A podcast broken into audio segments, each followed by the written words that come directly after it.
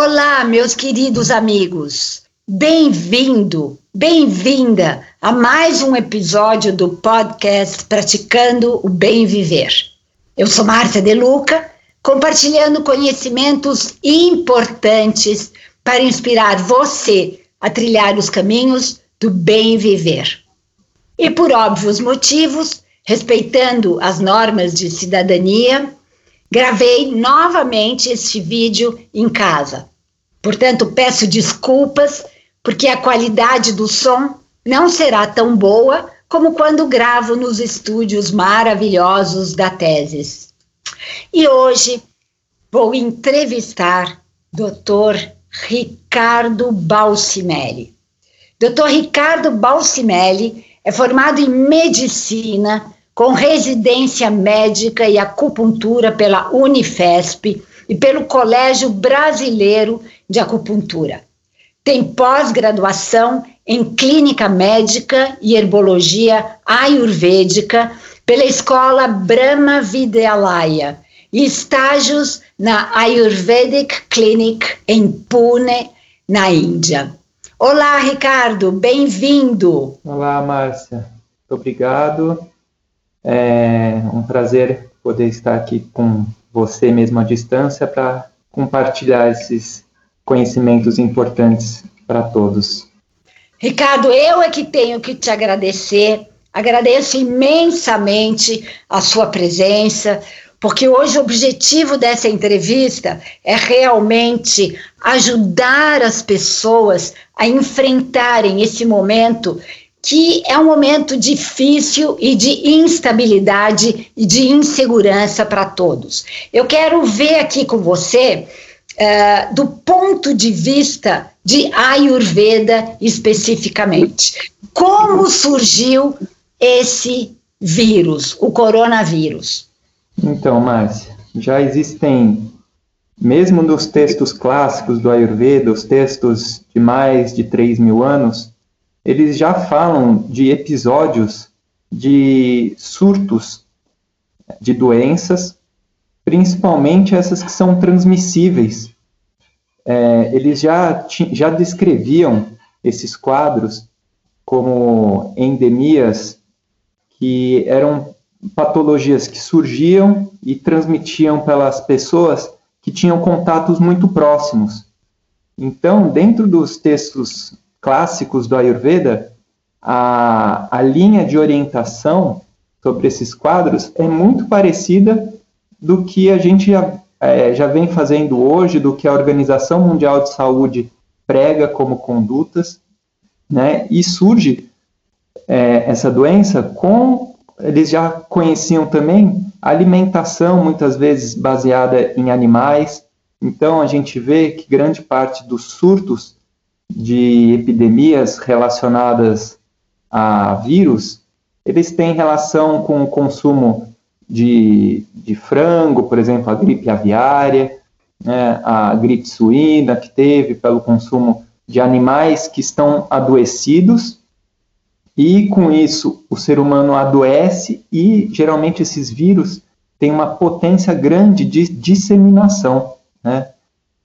Esse vírus de agora, desse processo epidêmico atual, coronavírus, ele tem uma grande potência de dispersão, ele não tem uma letalidade tão alta como, por exemplo, o ebola e outros vírus, né, como a da gripe espanhola, que era um vírus de maior virulência, de maior agressividade, porém esse, ele tem uma potência de disseminação muito grande.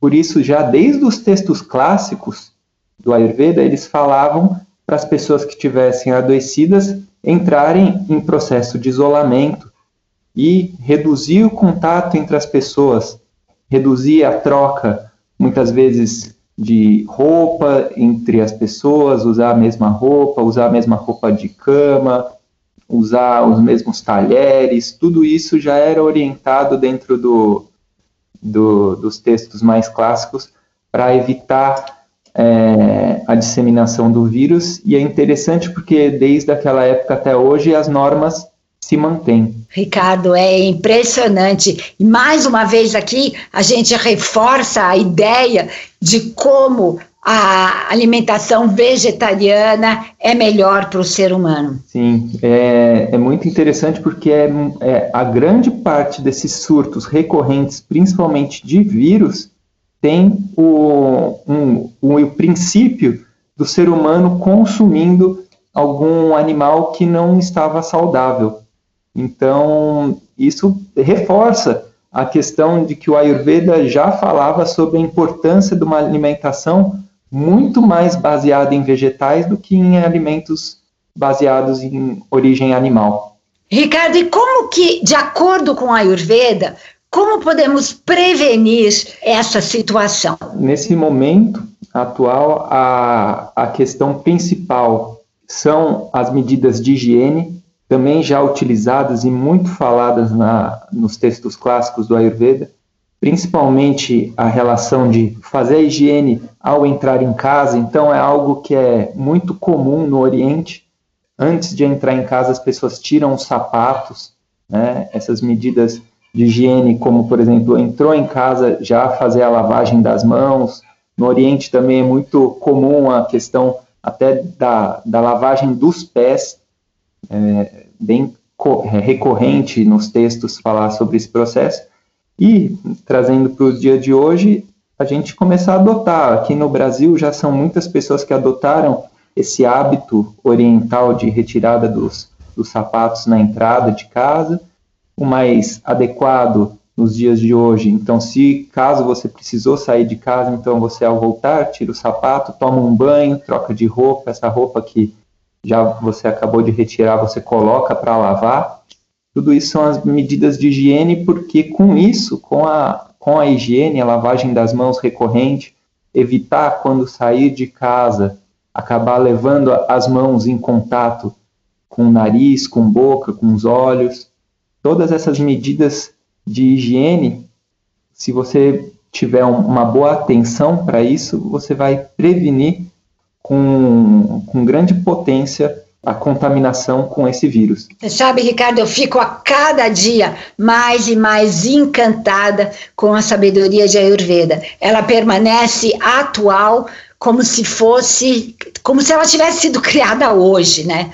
E é uma medicina que tem 5 mil anos e que ensina a, a verdade para as pessoas há tanto tempo. A gente tem mesmo que adotar esses hábitos de tirar o sapato na hora de entrar em casa, tomar banho, lavar as mãos, sempre, sempre, sempre, mesmo uh, não tendo epidemias naquele momento, né? E como que a gente pode fortalecer o sistema imunológico de acordo com a Ayurveda, Ricardo? Esse é outro ponto muito interessante, mas porque dentro do, da questão da medicina Ayurveda, o foco, é, grande parte dele, era em promover longevidade para o ser humano. Então, a, o foco do Ayurveda, em alguns momentos, é sim você observar a doença, buscar eliminar a doença, mas grande parte do Ayurveda é focado na prevenção. Então, é exatamente esse ponto de fortalecer a imunidade, porque no dia a dia, mesmo sem surtos de doença, nós entramos em contato com vírus, bactérias, fungos, e se o nosso sistema imunológico não está fortalecido, a gente vai pegar algum tipo de doença. Mesmo frente a esse vírus atual, nós sabemos que existem diferentes desfechos. Tem pessoas que têm um simples resfriado frente a esse vírus e tem pessoas que têm um quadro de pneumonia. O que diferencia essas pessoas? A potência do sistema imunológico dela em conter o avanço desse vírus na circulação no corpo. Né? E aí vem medidas também são bem descritas dentro do Ayurveda, que inicialmente é tem que reduzir e o mais importante parar com hábitos nocivos. Então, cigarro, álcool, né, esse, uma alimentação é, muito rica em gordura, em açúcar, todos esses hábitos que já são reconhecidos também pela medicina moderna, isso hoje não cabe mais a, a nossa população que antes era bonito, era era, um, era cultural se fumar, o consumo de álcool, mas hoje as pessoas que buscam um bem viver, uma saúde e longevidade, são hábitos que já não são mais adequados. Né? Então, a questão de hábitos nocivos ter essa redução ou suspender esses hábitos nocivos. Outro pilar importante dentro do sistema imunológico é uma alimentação adequada. Uma alimentação de acordo com o seu perfil metabólico. Dentro do Ayurveda existe uma individualização muito grande. Então, não existe uma alimentação que é saudável para todas as pessoas. O Ayurveda respeita a natureza e a constituição de cada um. Então, uma alimentação adequada, de acordo com a, sua, com a natureza do seu corpo, de acordo com as suas demandas do dia a dia, de acordo com quanto você faz de atividade física e de acordo com a região onde você mora, com seu peso, estatura, tudo isso é avaliado dentro do padrão da alimentação da Ayurveda para se chegar num diagnóstico preciso de qual que é a melhor alimentação para você. Porque para o Ayurveda tem muito essa questão da individualidade do metabolismo. São muito importantes os condimentos e as ervas, né, Ricardo? Isso. Então, dentro da alimentação, existem a, a, a questão das especiarias, os condimentos, os chás.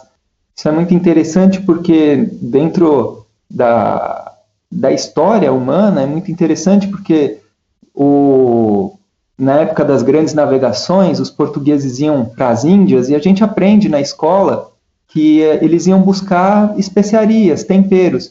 Mas imagine só o preço que não era um, uma, esse processo das navegações, quantas pessoas às vezes adoeciam nas navegações, morriam, o custo era muito alto desse processo. Imagine que eles iriam para a Índia só buscar tempero para comida, na verdade, esses temperos que a gente conhece hoje, na verdade, tem uma grande potência na questão da saúde. São temperos que ajudam, que têm função antioxidante, anti-inflamatória, eles regulam muito bem o metabolismo, promovendo saúde e imunidade. Além dessa questão, então, toda do, da uma alimentação bem específica, o uso do, dos temperos, dos chás, também tem dentro dos hábitos de vida a importância de atividade física. atividade física essencial para a modulação do sistema imune. O Ayurveda orientava a atividade física diariamente, né, dentro dos seus textos clássicos. E hoje a Organização Mundial de Saúde, a American Heart Association, ele, eles orientam pelo menos 150 minutos de atividade física por semana. Né? Então, além da atividade física, também como um pilar para desenvolver uma imunidade adequada, nós temos o gerenciamento de estresse, muito importante também, já bem conhecido dentro da medicina moderna, a importância que tem uma mente calma, tranquila, é, frente à, à imunidade, porque o estresse, a ansiedade, depressão, tudo isso causa um aumento de liberação de alguns hormônios e neurotransmissores que desregulam a atividade imunológica no corpo humano. E, dentre esses hormônios, o mais conhecido é o cortisol, catecolaminas, adrenalina. Outro pilar muito importante dentro da, então dentro dessa questão do gerenciamento de estresse usava-se muito a meditação como ferramenta. Dentro da, da atividade física utilizava-se muito o yoga como um caminho, como a, a, movimentação do corpo, o estímulo corporal e também uma base para você entrar numa, na meditação.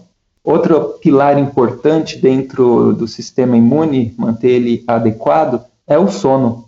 As horas de sono têm que ser adequadas de acordo com o seu perfil metabólico, com a sua necessidade, e o horário do sono, que dentro do Ayurveda é entre 10 da noite, pelo menos, até ali 5 horas da manhã, dependendo da sua necessidade de sono.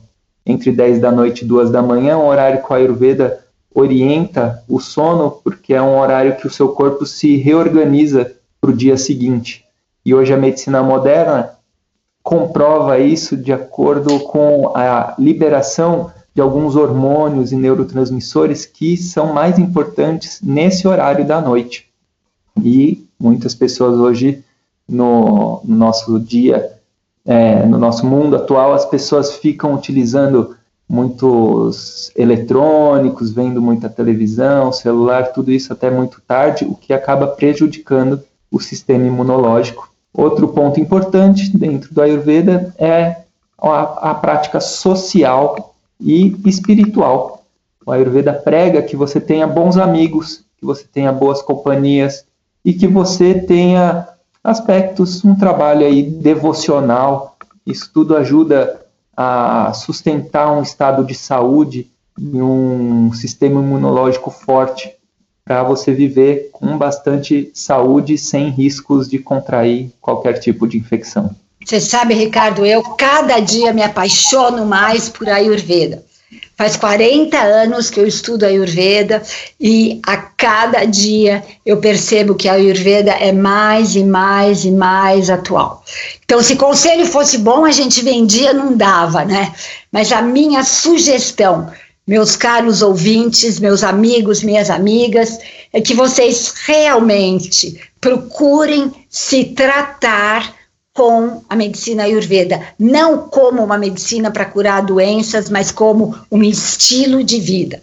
E para isso, o Dr. Ricardo Balsimelli está às ordens e a Bruna Fornazari, que é também nutricionista ayurvédica, que atende com o Dr. Ricardo. Eu acho que todo mundo deveria procurar essa ajuda, essa orientação de profissionais competentes para elevarmos o sistema imunológico e assim fazer, fazermos frente a qualquer vírus que eventualmente possa aparecer no futuro. E aqui, Ricardo, infelizmente o nosso tempo acabou, eu tenho que agradecer imensamente você a sua presença e você ter compartilhado esses ensinamentos tão sagrados, tão milenares, tão importantes e ao mesmo tempo tão fáceis aqui no meu programa. Eu que agradeço, Márcia, que a gente possa continuar esse nosso trabalho de levar consciência e saúde para as pessoas, né? Que é muito bom. Isso aí.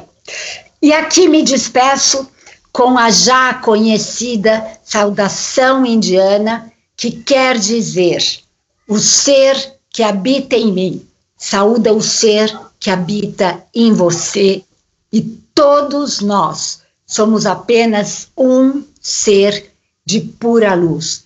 E agora a proposta é que a cada dia de nossas vidas nós possamos reverenciar cada ser humano que a gente encontrar. Namaskar.